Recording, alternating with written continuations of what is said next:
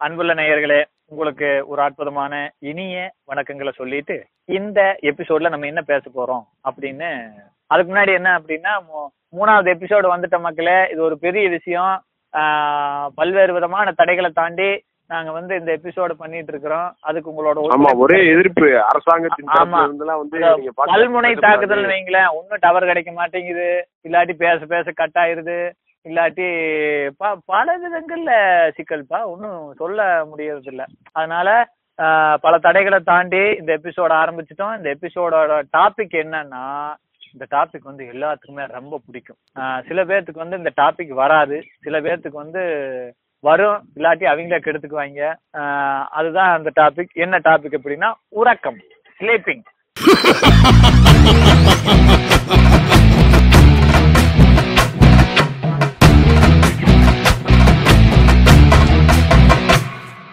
என்ன ஒரு மாதிரி ஓபன் பண்ணலாம் நினைச்சேன்னா இங்க சென்னையில வந்து நல்ல மழைப்பா நேத்து வெரி குட் சம்பந்தமே இல்லாம சம்பந்தமே இல்லாம நல்ல மழை இன்னைக்கும் பார்த்தேன்னா மூணு மணிக்கு ஆரம்பிச்ச மழை இப்போ வரைக்கும் பெஞ்சிட்டு இருக்கு. இன்னும் பெய்தா ஆமா ஆமா ஆமா ஆமா பெஞ்சிட்டு தான் இருக்கு.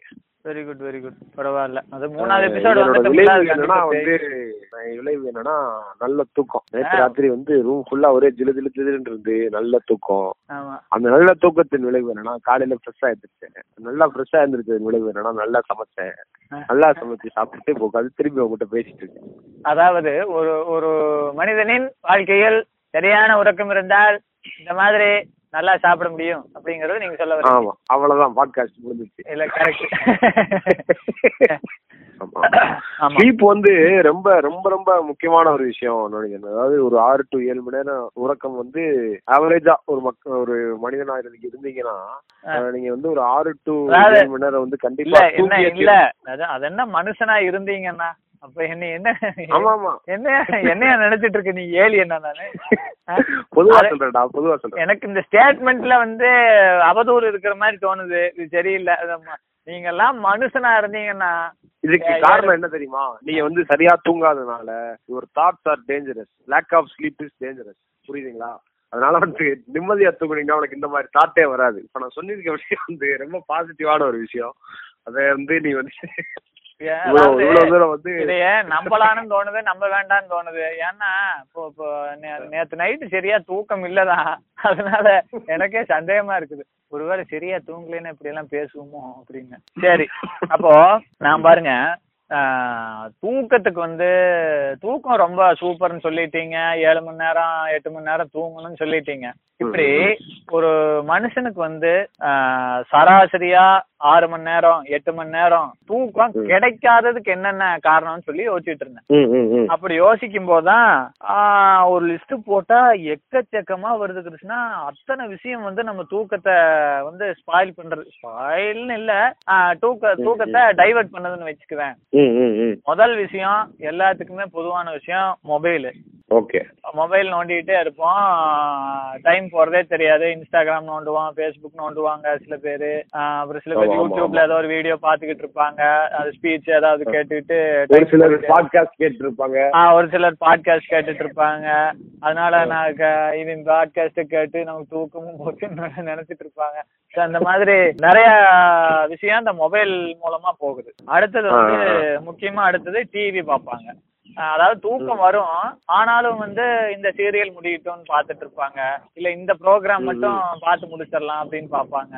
அப்புறம் நமக்கு டைம். கிடைக்கிறதே இந்த அரை மணி நேரம் தான். வேலையெல்லாம் முடிச்சிட்டு சரி கொஞ்ச நேரம் பார்த்துட்டு படுப்புமே இப்ப காலையில எந்திரிச்சா கிடக்குது அப்படின்னு சொல்லிட்டு டிவி பார்த்துட்டு இருப்பாங்க. பிக் பாஸ் அப்புறம் ரியாலிட்டி ப்ரோக்ராம்ஸ் அதெல்லாம் ரியாலிட்டி ஷோஸ் இதெல்லாமே வந்து அந்நேரம் ஆயிரும். அப்புறம் சீரியலும் பத்து பதினொன்றரை வரைக்கும் இருக்கும் எனக்கு தெரிஞ்சு. ஓஹோ. என்னென்ன சீரியல்னாலாம் எனக்கு தெரியாது. ஆனா எல்லாரும் பாப்பாங்க அது பத்து பதினொன்றரை வரைக்குமெல்லாம் அந்த எனக்கு அதுவெல்லாம் ஆச்சரியம் இல்ல. எனக்கு சீரியலை பத்தி சொல்லும்போது அதெல்லாம் ஆச்சரியம் இல்ல. இப்பெல்லாம் காலையில நான் எந்திரிக்கும் போது சீரியல் ஓடிட்டு இருக்கு. காலையில நான் எட்டு மணிக்கு எந்திரிக்கிறேன். எட்டரைக்கு என்னமோ சன் டிவில சீரியல் போட ஆரம்பிச்சிடும் கண்ணும் கருத்துமா இருக்காங்க பொறுப்பா. அதாவது என்ன ரொம்ப மோசம் அப்படின்னா, ரொம்ப மோசம். இல்லப்பா மோசம் நல்லா சொல்லாதப்பா. சீரியல் எடுக்கிறவங்க சீரியல் டெலிகாஸ்ட் பண்றவங்க வந்து பெண்களை வந்து கரெக்டான அந்த டைமிங்குள்ள ஸ்கெட்யூல் பண்ணி ஒரு ஒழுக்கத்தை சொல்லி தந்துட்டு வர்றாங்க. ஏன் சொல்றேன்னா இப்ப எட்டரைக்கு வந்து அவங்களுக்கு சீரியல் ஃபர்ஸ்ட் சீரியல் ஆரம்பிக்குதுன்னா. எல்லா சீரியலும் ஒரே மாதிரி இருந்தாலும் ஒவ்வொரு சீரியல் தனித்தனியா பாக்குறது ஒரு சுகம். அதனால அந்த எட்டரைக்குள்ளேயே சமையல் வேலையெல்லாம் முடிச்சு வீட்டு வேலைகள் எல்லாம் பண்ணி வீட்டை க்ளீன் பண்ணி விலை கழுவி கூட்டி எடுத்து எல்லாமே பண்ணிட்டு அந்த எட்டரைக்குள்ள குழந்தைகளை ஸ்கூலுக்கு அனுப்புறது வீட்டுக்காரங்களை வேலைக்கு அனுப்புறது அப்புறம் இந்த மாமியார பெட்டுக்கு அனுப்புறது. அன்னைக்கு லீவு நாளும் வெளியே தள்ளி கதவை இல்லையா? ஆமா ஆமா. இன்னைக்கு லீவு இன்னைக்கு ஆபீஸே இல்லம்மா. இன்னைக்கு ஆபீஸே இல்லம்மா. ஆபீஸ் இல்லைன்னா என்ன? எனக்கு நாடகம் இருக்கு. நீங்க வெளியே போங்க அப்படின்னு சொல்லி எங்கேயா போயிட்டு வாங்க. ஊர் மேய்ங்க போங்க அப்படின்னு சொல்லி தாட்டி விட்டுட்டு உட்காந்து பாப்பாங்க அப்போ அந்த எட்டரைக்குள்ளேயே வீட்டு வேலைகள் எல்லாம் முடிக்கிற அந்த ஒழுங்கு எங்க இருந்து வருதுப்பா? சீரியல்னால தானேப்பா வருது? சீரியல். அதனால நம்ம சீரியல் வந்து என்ன பண்ணுவீங்க அதுக்கப்புறம் சீரியல் எடுக்கிறவங்க எல்லாம் வந்து காலையில அஞ்சு மணிக்கெல்லாம் சீரியல் போட ஆரம்பிச்சிருங்க. ஆமா ஆமா. ஐயோ அப்படி போட்டா மூணு மணிக்கு எந்திரிச்சு வீட்டுல சாமான் ஜெட்டுகளை எல்லாம் உருட்டிட்டு இருப்பாங்க. எவன் தூங்குறது அப்புறம் அவரை பார்த்த வரைக்கும் பார்த்துட்டு நாலு மணிக்கே ஸ்கூலுக்கு அனுப்பி விட்டுருவாங்க குழந்தைகளை. மார்னிங் டியூஷன் போயிரு அப்படின்னு சொல்லி நாலு மணிக்கு அனுப்பி விட்டுருவாங்க. அப்போ. டிவி ஒண்ணு தூங்குறதுக்கு டிஸ்டர்பன்ஸா அப்புறம் இன்னொன்னு வந்து இப்ப என்ன மாதிரி ஆளுகள்லாம் என்ன யோசிக்கிறோம்னு ஒரு ஒன்பது மணிக்கு யோசிக்க ஆரம்பிப்பாங்க. ஒரு பத்து மணிக்கு வரும்போது இதை ஏன் யோசிக்கிறோம் அப்படின்னு சொல்லி ஆரம்பிப்பாங்க. ஒரு பத்தரை பத்தே முக்கால்னு வரும்போது ஒன்பது மணிக்கு நம்ம எதை யோசிக்கிறதுக்கு ஆரம்பிச்சோங்கிறத மறந்துட்டு அடுத்த ஒரு பாயிண்ட பிடிச்சு அடுத்த ஒரு பாயிண்ட புடிச்சிட்டு இதெல்லாம் ஏன் இந்த மாதிரி நடந்துகிட்டு இருக்குது? அப்படிங்கறத யோசிச்சு பன்னெண்டு ஒண்ணு இந்த பக்கம் சுத்துது? ரிவர்ஸ்ல சுத்துறா நல்லா இருக்குமே. ஆமா. யோசிக்க ஆரம்பிச்சு. ஆமா ஆமா. ரிவர்ஸ்ல போய் முடிஞ்சிடும் இல்லையா? அதாவது முக்கியமா இந்த விஷயங்கள் எல்லாம் வந்து சுத்தி எதுவும் நடக்கக்கூடாது. அந்த லைட்டு கிட்ட பள்ளி கிள்ளி ஏதாவது இருக்குது எறும்பு ஏதாவது இருக்குது அப்படின்னா முடிஞ்சது. அதுக்கே ஒரு அரை மணி நேரம் ஆயிரும். இந்த பள்ளி அந்த எறும்பை எப்ப பிடிக்கும்? எப்ப அதை திங்கும்? அதை தின்னதுனால இப்ப வந்து மனுஷங்களுக்கெல்லாம் பாவம் புண்ணியம்னு இருக்குது இந்த பள்ளிக்கு இருக்குதா? இந்த பள்ளி அந்த பூச்சியை திங்குது இதுக்கு பாவம் பிடிச்சதுன்னா என்ன பண்ணும்? இந்த பள்ளி செத்ததுக்கு அப்புறம் எவ்வளவுக்கு போய் அதான் ஆமா இந்த பள்ளி செத்ததுக்கு அப்புறம் யமலோகத்தை விட்டு நான் அடுத்த ஜென்மத்துக்கே போயிருவேன். இப்ப இந்த பா மனுஷன் செத்தான் மனுஷன் வந்து பாவம் பண்ணி செத்தான்னா அடுத்த ஜென்மத்துல வந்து என்ன சொல்றாங்கன்னா மத்த மிருகங்கள் பூச்சிகள் அந்த பிராணிகள்லாம் ஏதாவது பாவம் செஞ்சு பிறந்தா மனுஷனா பிறக்குமாமா அடுத்த ஜென்மத்துல? அப்ப நம்ம வந்து என்ன என்ன சொல்ல வர்றாங்கன்னா நம்ம ஆல்ரெடி பாவம் பண்ணவனுங்களா இல்லையா? ஆமா ஆல்ரெடி பாவம் பண்ணி மனுஷனா. பாம்பாவோ பள்ளியாவோ பாவம் பண்ணிட்டு தான் இங்க வந்திருக்கோம். ஆமா? அப்ப நான் யோசிப்பேன். அப்ப இந்த பள்ளி க- எப்போ கண்டிப்பா அடுத்த ஜென்மத்துல மனுஷனாதான் பிறக்கும்? இப்படி எல்லாம் யோசிச்சுட்டு அப்புறம் நம்ம வாழ்க்கை பள்ளிய பழி வாங்குற மாதிரி நினைச்சுக்கிறது செத்தடா ஆ. நீ பூச்சி ஆமா செத்தடா நீ அடுத்த ஜென்மத்துல நீ மனுஷனாதான் பிறப்ப அப்படின்னு சொல்லிட்டு அதை சபிச்சுக்கிட்டு இருக்கிறது. இந்த சபிச்சது உன்னையுமே சபு சபிச்சது சாபம். இந்த மாதிரி வந்து வாழ்க்கையே சாபம். யார் வாழ்க்கை சாபம்? நம்ம வாழ்க்கை தான். அப்புறம் யோசிச்சு ஏன் நம்ம வாழ்க்கை போயிட்டு இருக்குது? எல்லாரும் கல்யாணம் பண்றாங்க வேலைக்கு போறாங்க என்னென்னமோ வாழ்க்கையில சாதிக்கிறாங்க. இன்ஸ்டாகிராம்ல ஒரு மில்லியன் ஃபாலோவர்ஸ் வச்சிருக்கிறாங்க. ஃபேஸ்புக்ல பத்தாயிரம் பேர் ஃப்ரெண்ட்ஸ் வச்சிருக்கிறாங்க. அப்புறம் இந்த மாதிரி என்னென்னமோ யோசிச்சு யோசிச்சு யோசிச்சு இந்த பேசிக் டெம்ப்ளேட்டடான கொஸ்டின்ஸ் எல்லாம் இருக்கும்ல அதையெல்லாம் எடுத்துக்கிறது. வாழ்க்கை எதை நோக்கி போகுது? நம்மளோட பர்பஸ் அப்படிங்கிறது என்ன? யூடியூப்ல அவன் என்னமோ சொன்னானே பர்பஸ் பர்பஸ்ன்னு அது என்னவா இருக்கும்? இதெல்லாம் தோணும். அப்ப தோணும் போது என்ன ஆகும் வாழ்க்கைங்கிறது என்ன? அந்த மாதிரி ஒரு கேள்வி ஆமா. அதை அதே மாதிரி கொஞ்ச நேரத்துக்கு அப்புறம் என்ன ஆயிரும் அப்படின்னா அந்த வாத்தியாருக்கு சொன்னது ஃப்ரெண்ட்ஸ் சொன்னது இதெல்லாம் டேய் நான் அப்பவே சொன்னேன் இத பண்ணுன்னு. நீ கேட்டியா? வாத்தியார் சொன்னதெல்லாம் ஞாபகம் இவன் திருந்த மாட்டான். நான் அப்பவே இதை பண்ண சொன்னா அவன் பண்ண மாட்டேன்ட்டான். இத படிக்கிறான்னா அதை படிக்கிறான்னா அப்ப பாரு இப்படி இருக்கிறான். இது இந்த மாதிரி யார் யாரு என்னென்ன சொன்னா அதாவது ஓ ஓ, அதாவது ஓரளவுக்கு நார்மலா தான் லைஃப் இருக்கும். ஒன்றும் அந்த அளவுக்கு மோசமெல்லாம் இருக்காது. இருந்தாலும் வந்து இதையெல்லாம் யோசிச்சு யோசிச்சு பில்டப் பண்ணி பெருசு பண்ணி டென்ஷன் ஆகி அதுக்கப்புறம் சரி போய் பாத்ரூம் வந்துரும். அது மெயின் அதாவது எனக்கு யாரா இருந்தாலும் ஓவர் திங்கிங் அப்படின்னு பண்றாங்க அப்படின்னா ஒரு குறிப்பிட்ட லெவலுக்கு மேல அது பிரேக் ஆகணும். பிரேக் ஆகுறதுக்கு என்னன்னா இந்த மாதிரி பாத்ரூம் வந்துரும். அப்புறம் எந்திரிச்சு போய் பாத்ரூம் போன உடனே தண்ணி தாகம் அடிக்கும். சரின்னு சொல்லிட்டு தண்ணி குடிக்கலான்னு போய் தண்ணி குடிச்சிட்டு வந்த உடனே தூக்கம் வந்துரும். ஆஹ் அப்பதான் முக்கியமா ஏதாவது யோசிச்சு என்னமோ ஒண்ணு உருப்படியா பண்ணலாங்கிற மாதிரி யோசிச்சு டப்புன்னு படுத்து தூங்கிடும் இப்படி இதனால ஆமா. ஓ அதுக்கே ரெண்டு மணி ஆயிரும்ப்பா ஆஹ் இன்னும் வயசானவங்க எல்லாம் பாத்தீங்கன்னா யோசிச்சுக்கிட்டே இருப்பாங்க. மூணு மணி நாலு மணி ஆகும். பாட்டிகள்லாம் பாட்டிமார்கள்லாம் தூங்குறதுக்கு லோக்கு லோக்குன்னு இருமிட்டு என்னென்னமோ யோசிச்சுட்டு தூங்குறதுக்கு வந்து மூணு மணி நாலு மணி ஆயிரும். அப்புறம் கா- வி- விடிய காத்தால இருந்து புலம்புறக்க ஆரம்பிச்சிடும் தூக்கமே வரல தூக்கமே வரல தூக்கமே வரலன்னு. ஸோ இந்த ஓவர் திங்கிங் அப்படிங்கிறது வந்து தூக்கத்தை கெடுக்குது. அடுத்தது வந்து என்ன அப்படின்னா இன்னொன்னு வந்து எப்படி சொல்றதுன்னா இது வந்து நெகட்டிவ் எல்லாம் கிடையாது. பாசிட்டிவ் தான் ஜாலி தான் ஆக்சுவலா நல்ல தருணங்களை உற்பத்தி பண்ணும். என்ன அப்படின்னா ஃப்ரெண்ட்ஸ் கூட ஜாலியா நம்ம வெளியில சுத்துறது. நடந்து போறதோ பைக்ல போறதோ நம்மளே பண்ணியிருப்போம்.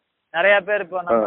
பாட்காஸ்ட் கேட்டு இருக்கிற அத்தனை பேருமே பெண்களோ ஆண்களோ குழந்தைகளோ பெரியவங்களோ காலேஜ் ஸ்டூடெண்ட்ஸோ எல்லாருமே இது பண்ணுவோம். மொட்டை மாடியில உட்காந்து பேசிட்டு இருப்போம்.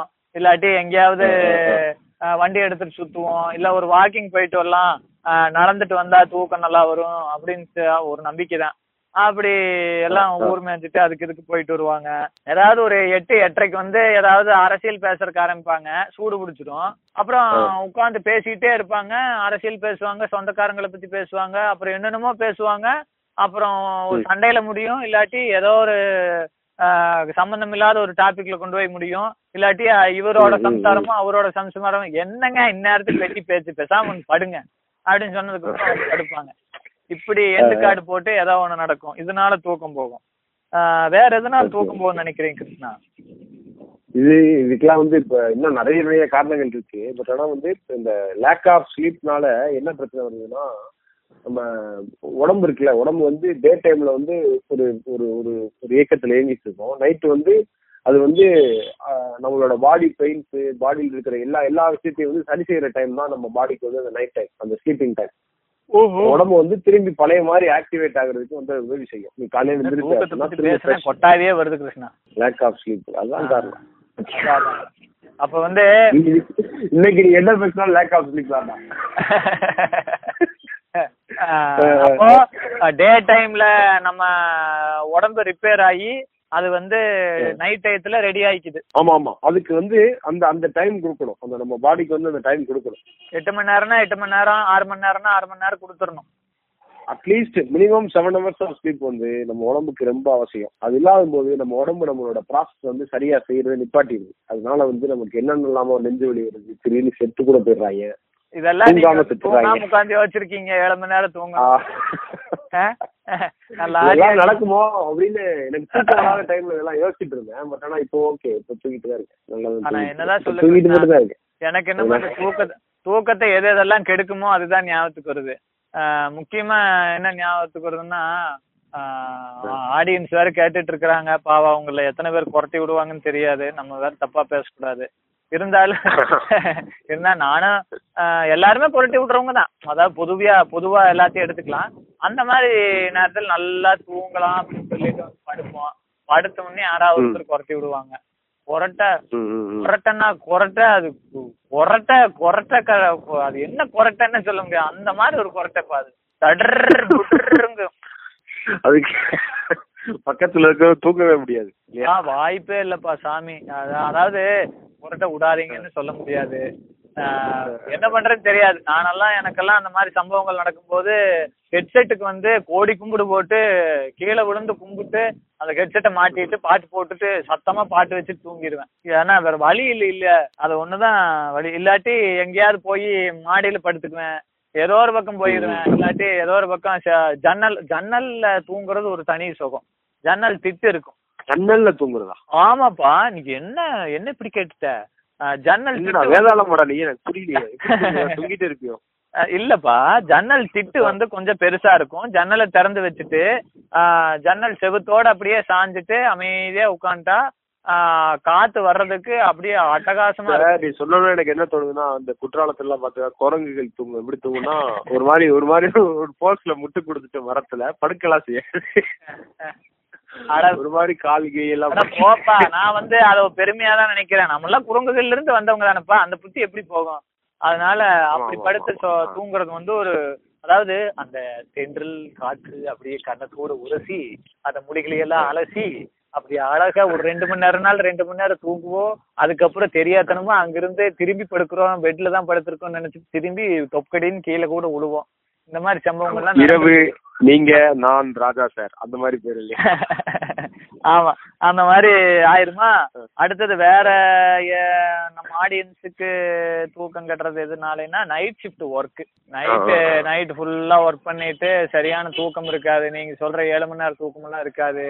டே டைம்லயும் பெருசா நைட் ஷிஃப்ட் வேலை பாக்குறவங்களுக்கு வந்து இந்த கான்சென்ட்ரேஷன் பவர் வந்து ரொம்ப ரொம்ப கம்மியா இருக்கும். அதாவது அவங்களோட மெமரி வந்து இம்ப்ரூவ் ஆகாது. ஆ, ஆ, ஏதோ ஒரு பனிமூட்டமா இருக்கிற மாதிரியே இருக்கும். ஆமா அது என்னன்னா நம்ம தூங்கும்போது வந்து நம்ம நம்ம நினைச்சிட்டு இருக்கோம்ல ஒரு விஷயம் அந்த அந்த ஒரு நாள் ஃபுல்லா நடந்த ஆக்டிவிட்டியை ஃபுல்லா வந்து என்ன பண்ற மாதிரி.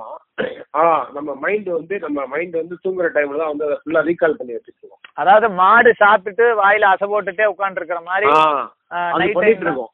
அதுக்கான டைம் ஸ்பேஸ் நீங்க கொடுக்கல அப்படின்னா தூங்கல அப்படின்னா என்ன ஆகுதுன்னா அந்த நம்ம ஆக்சுவலா அந்த மெமரி வந்து ஒரிஜினல் மெமரியா இல்லாம ஃபால்ஸ் மெமரியா கிரியேட் ஆகி என்ன ஆகும்னா நமக்கு இந்த- இந்த சில கரண்ட்ல வந்து நம்மளோட கான்சென்ட்ரேஷன் வந்து கம்மியாகிறதுக்கு நிறைய வாய்ப்பு இருக்கு. பல விஷயங்களை பெரும்பாலும் அவங்க கவனிக்க மாட்டாங்க. ஆமா. கவனிச்சாலும் ஸ்டோர் ஆகாது. ஸ்டோர் ஆகாது. அவங்க பாட்காஸ்ட் கேட்கறவங்க அப்படி பயன்படுத்தினீங்கன்னா அவன் என்னதான் பண்ணுவான்? இல்லடா இது சொல்லிடணும். உண்மைதானே? தூங்காம சித்திராதீடா அப்படின்னு சொல்லணும்ல அதான் சரி. எப்படி சொல்லணும்னா நைட் ஷிஃப்ட்னா அதுக்குன்னு வேலைக்கு போய் தூங்கிடாதீங்க. வேலை முடிச்சுட்டு வந்து டே டயத்துல ஓரளவுக்காவது தூங்கி ரெஸ்ட் எடுக்கணும் இல்ல? ஆமா ஆமா. நார்மலா ஏழு மணி நேரம் தூங்குறான்னா அப்ப டே ஷிஃப்ட்ல தூங்குற ஒரு பத்து மணி நேரமா தூங்கிருக்கும் நைட். ஷிஃப்ட்ல வேலை பாக்குறவன் தூங்குனா பரவாயில்ல. ஆனா மத்தியானம் சாப்பிட மாட்டாங்கப்பா. அதான் பிரச்சனை. சம்பந்தமே இல்லாம அன்டயத்துல சாப்பிட்டுட்டு படுத்துட்டாங்கன்னா மத்தியானம் சாப்பிட மாட்டாங்க. சாயந்தரம் நாலு மணி அஞ்சு மணிக்கு தான் எந்திரி எந்திரிப்பாங்க அப்படியெல்லாம் இருக்காங்க. ஆமா ஆமா. எந்திரிச்சு பேய் பிடித்த மாதிரி உட்கார்ந்துருப்பாங்க ஆமா குத்து பிடிச்சாப்புல எங்க இருக்கோம்? நம்ம பேர் என்ன? என்ன பண்ணிட்டு இருக்கோம்? அப்படின்னு எல்லாம் யோசிச்சுட்டு அவனுக்கு டிஃபால்ட் அது செட் ஆயிரும்பா எப்படி அவனா எந்திரிப்பான் எந்திரிச்ச உடனே வந்து எதுவுமே பேச மாட்டான். எந்திரிச்சுன்னா அப்படியே பிரஷ் எடுப்பான் பிரஷ் எடுத்தான் பிரஷ் எடுத்துட்டு பாத்ரூம் போயிட்டு குளிப்பான் குளிச்சுட்டு வந்து ட்ரெஸ்ஸோட தான் வருவான். கரெக்டா ஏழு மணி கரெக்டா ஏழு மணி ஏழரை ஆயிரும். கிளம்பி போயிருவாங்க அவ்வளவுதான். ஆமா அப்படியே கிளம்பி போயிடுவான். ஆமா. சில பேர் என்ன பண்ணுவாங்க தெரியுமா? சென்னையில இருக்கிறவங்க அந்த மாதிரி அஞ்சு ம நாலரைக்கெல்லாம் எந்திரிச்சிருவாங்க. அஞ்சு மணி அஞ்சரை ஷோக்கு ஏதாவது டிக்கெட் புக் பண்ணி அஞ்சு மணி ஆறு மணி அந்த மாதிரிலாம் இருக்கும். அது புக் பண்ணி அதை முடிச்ச கையோட அந்த படம் பார்த்துட்டு அப்படியே ஒர்க்குக்கு போயிடுவாங்க. ஓஹோ. அப்படியெல்லாம் ஆட்கள் இருக்காங்க. நமக்கு தெரிஞ்சவங்க போகும்போதே வந்து மரத்துல முட்டி செத்துருவானுங்கல்ல? என்னமோ பாவம். என்ன பண்றது அதெல்லாம் என் வாழ்க்கையில நான் பார்த்த ஒரு நூறு படம் பார்த்திருக்கேன்னு வச்சுக்கோயேன். அதுல. ஒரு ஆயிரம் படம் பார்த்திருக்கேன்னு வச்சுக்கோயேன். இதுல ஒரே ஒரு படம் தான் வந்து அந்த மாதிரி ஷோக்கு போயிருப்பாங்க ஒரு ஒரு ஆவரேஜ் கால்குலேஷன் ஆயிரம் படத்துல ஒரு படம் தான் நான் அந்த மாதிரி பார்த்திருப்பேன். எந்த மாதிரி? மூணு மணிக்கு ரெண்டு மணிக்குலாம் அது காலையில காலங்காத்தால இந்த படம் பார்க்கறதில்ல ஆ ஆமா ஃபர்ஸ்ட் ஷோ அந்த மாதிரி சொல்றியா? ஆமா. இல்லாட்டி நான் என்னோட கம்ஃபர்டபுள் டைம் ஃபிக்ஸ் பண்ணுவேன்ல அதுதான். கம்ஃபர்டபுள் டைம் எப்படி மணிக்கு மத்தியானமா தான் இருக்கும்?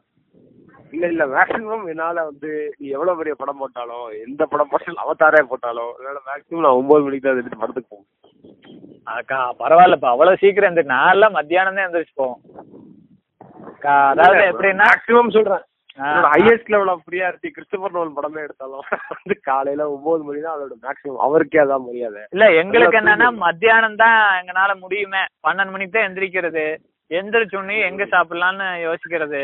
நேரா அந்த ஹோட்டலுக்கு போய் சாப்பிடும் போதே புக் பண்ணிடுறது. புக் பண்ணிட்டு அந்த இடத்துக்கு போய் சேர்றதுக்குள்ள டிராபிக் அது இதுன்னு இடையில டீ குடிக்கிறது எல்லாம் சேர்த்து மூணு மணிக்கு தான் ஷோ மூணு மணிக்கு தான் போகும் ம், ம். மூணு மணிக்கு போனா அப்புறம் ஆறு மணிக்கு ஒரு நாளே போயிடும் ஒரு படத்துக்காக ஏதோ ஸ்பெண்ட் பண்ண மாதிரி ஆயிரும் அன்னைக்கு. அப்புறம். இந்த தூக்கத்துல இன்னொன்னு என்னன்னா தப்பு இல்ல தப்பு இல்ல. நீ படத்துக்காக ஒரு நாள் ஸ்பெண்ட் பண்றதுலாம் தப்பு இல்ல. தப்பே இல்ல தப்பே இல்ல. ஓகே தான். நல்ல மேட்டர் தான். நல்ல மேட்டர் தான். எங்க ரிலேட்டிவ்ல ஒருத்தர் வந்து இப்ப தூங்கிட்டு இருக்கும்போது நாய் துரத்துற மாதிரி கிணத்துல விழுகிற மாதிரி அப்புறம். பாம்பு துரத்துற மாதிரி ஆஹ் இந்த- மாதிரி எல்லாம் வந்து அவருக்கு கனவு வரும். அந்த மாதிரி ஓடிட்டே இருப்பார்ல கனவுல? ஆஹ் கனவு ஓடிட்டே இருப்பாரு கத்துவாரு. ஆ ஓ அப்படிம்பாரு. என்னென்னமோ ரிதமிக்காவெல்லாம் கத்திட்டு இருப்பாரு. அப்புறம் வந்து யாராவது ஒருத்தர் வந்து பேசாம இருங்க. ஆ எந்திரிங்க. அப்படின்னு சொல்லி தட்டி கொடுத்து அதுக்கப்புறம் இது பண்ணுன்னா ஆ ஆ ஆ. அது நாய் துரத்துச்சா? கிணத்துல விழுந்துட்டுனா அப்படின்னு சொல்லிட்டு ஏதோ சொல்லுவாரு. சரி சரி படுங்க படுங்க ஒண்ணும் இல்ல ஒண்ணும் இல்ல படுங்க படுங்க அப்படின்னு சொல்லின்னு அமைதியா படுத்துக்குவாரு. ஒருத்தர் வந்து தியேட்டர்ல வேலை செஞ்சுட்டு இருப்பான் தமிழ் படம் தாடா சொல்றது. தியேட்டர்ல ஒர்க் பண்ணிருப்பான் ரொம்ப கஷ்டமான கஷ்டப்படுற தியேட்டர். அந்த தியேட்டர் வந்து கிராமத்துல இருக்கிற தியேட்டர். மூடுற தருவாயில இருப்பானுங்க. சரி. அவனுக்கு அங்க அங்க நடக்கிற பிரச்சனை ஒன்று நடந்துட்டு இருக்கும் அந்த அந்த பிரச்சனைக்கு நடுவில் வந்து அவனுக்கு ஒரு லவ்வெல்லாம் இருக்கும். அந்த தேட்டருக்கு பக்கத்துல இருக்கிற பொண்ணு மேல லவ்வெல்லாம் இருக்கும். அவன் ரொம்ப தேட்டர்லயே பிறந்து வளர்ந்தவன். அதாவது வேற தேட்டர் தவிர அவனுக்கு வேற அவனுக்கு வேற எந்த படிப்பறிவுமே கிடையாது. ஓஹோ. அப்படி தேட்டர் மட்டும் தான் அவனுக்கு தெரியும். அந்த அந்த மெச்சூரிட்டியில் இருக்கிற ஒரு ஆளே அவனுக்கு லவ்லாம் இருக்கும். அவன் அந்த அந்த ஜாலியில் இருக்கும்போது அங்க ஒருத்தன் வந்து இவனுக்கு ஒரு மாத்திரை கொடுப்பான். இதுக்கு பேர் வந்து ஒரு இந்த- மாத்திரையை நீங்க போட்டீங்கன்னா நீங்க என்ன வாழ்க்கை வாழலாம்னு நினைச்சீங்களோ அந்த வாழ்க்கைக்குள்ள போயிருவீங்க. ஓஹோ. அந்த மாதிரி சொல்லி ஒரு மாத்திரை கொடுப்போம் அந்த மாத்திரையை போட்டுனா இவனுக்கு என்ன ஃபீல் ஆயிரும்னா இவன் இவன் இவன் என்ன நினைச்சிட்டு இருப்பான்னா நம்ம நல்லா வாழணும்னா நமக்கு நிறைய காசு இருக்கணும் பெரிய ஆளா இருக்கணும் பெரிய ஹீரோவா இருக்கணும் அந்த மாதிரிலாம் நினைச்சிட்டு இருப்பான். இவன் அந்த மாத்திரையை போட்டுனா இவனுக்கு எல்லாமே இவனுக்கு இவனுக்கு அந்த இவனோட லிவிங் ஃபுல்லா அங்க போயிடும். இதே இதே அம்மாஜி வந்து ஹீரோவா இருப்பான் சினிமால ஹீரோவா இருப்பான். அவனுக்கு பேர் இருக்கும். இப்படி போயிட்டு இருக்கும் இப்படி போயிட்டு இவனுக்கு சூசைட் பண்ற ஒரு தருணம் வரும். பார்க்கும்போது இந்த பாஸ்ட்டுக்கும் இந்த இந்த இந்த மாத்திரை போடுற டைமுக்கும் வந்து வேற வேற இவனோட லைஃப் ஸ்டைல காமிப்பாங்க.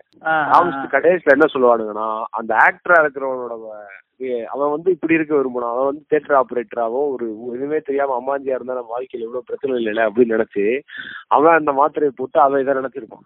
ஆக்டர் ஆமா. ஓ அப்படி கணக்கு வரும். ஆக்டர் வந்து இந்த மாதிரி இருந்துட்டா எந்த பிரச்சனையும் இல்லைன்னு சொல்லிட்டு இப்படி டேப்லெட் போட்டுருக்காங்க ஆமா. ஓஹோ ஓஹோ ஓஹோ. புரியுதா? இப்படிதான் கதை முடியும். ஆமா ஆமா. பாத்துக்கோ. ஒரு ஒரு படம். எடுத்துட்டாங்க. ஆமா. ஓ இதுலதான் அதான் இத பேசிட்டு இருக்கும் போதுதான் வந்து இந்த நான் சொன்னேனே இந்த கான்சியஸ்னஸ் பத்தி.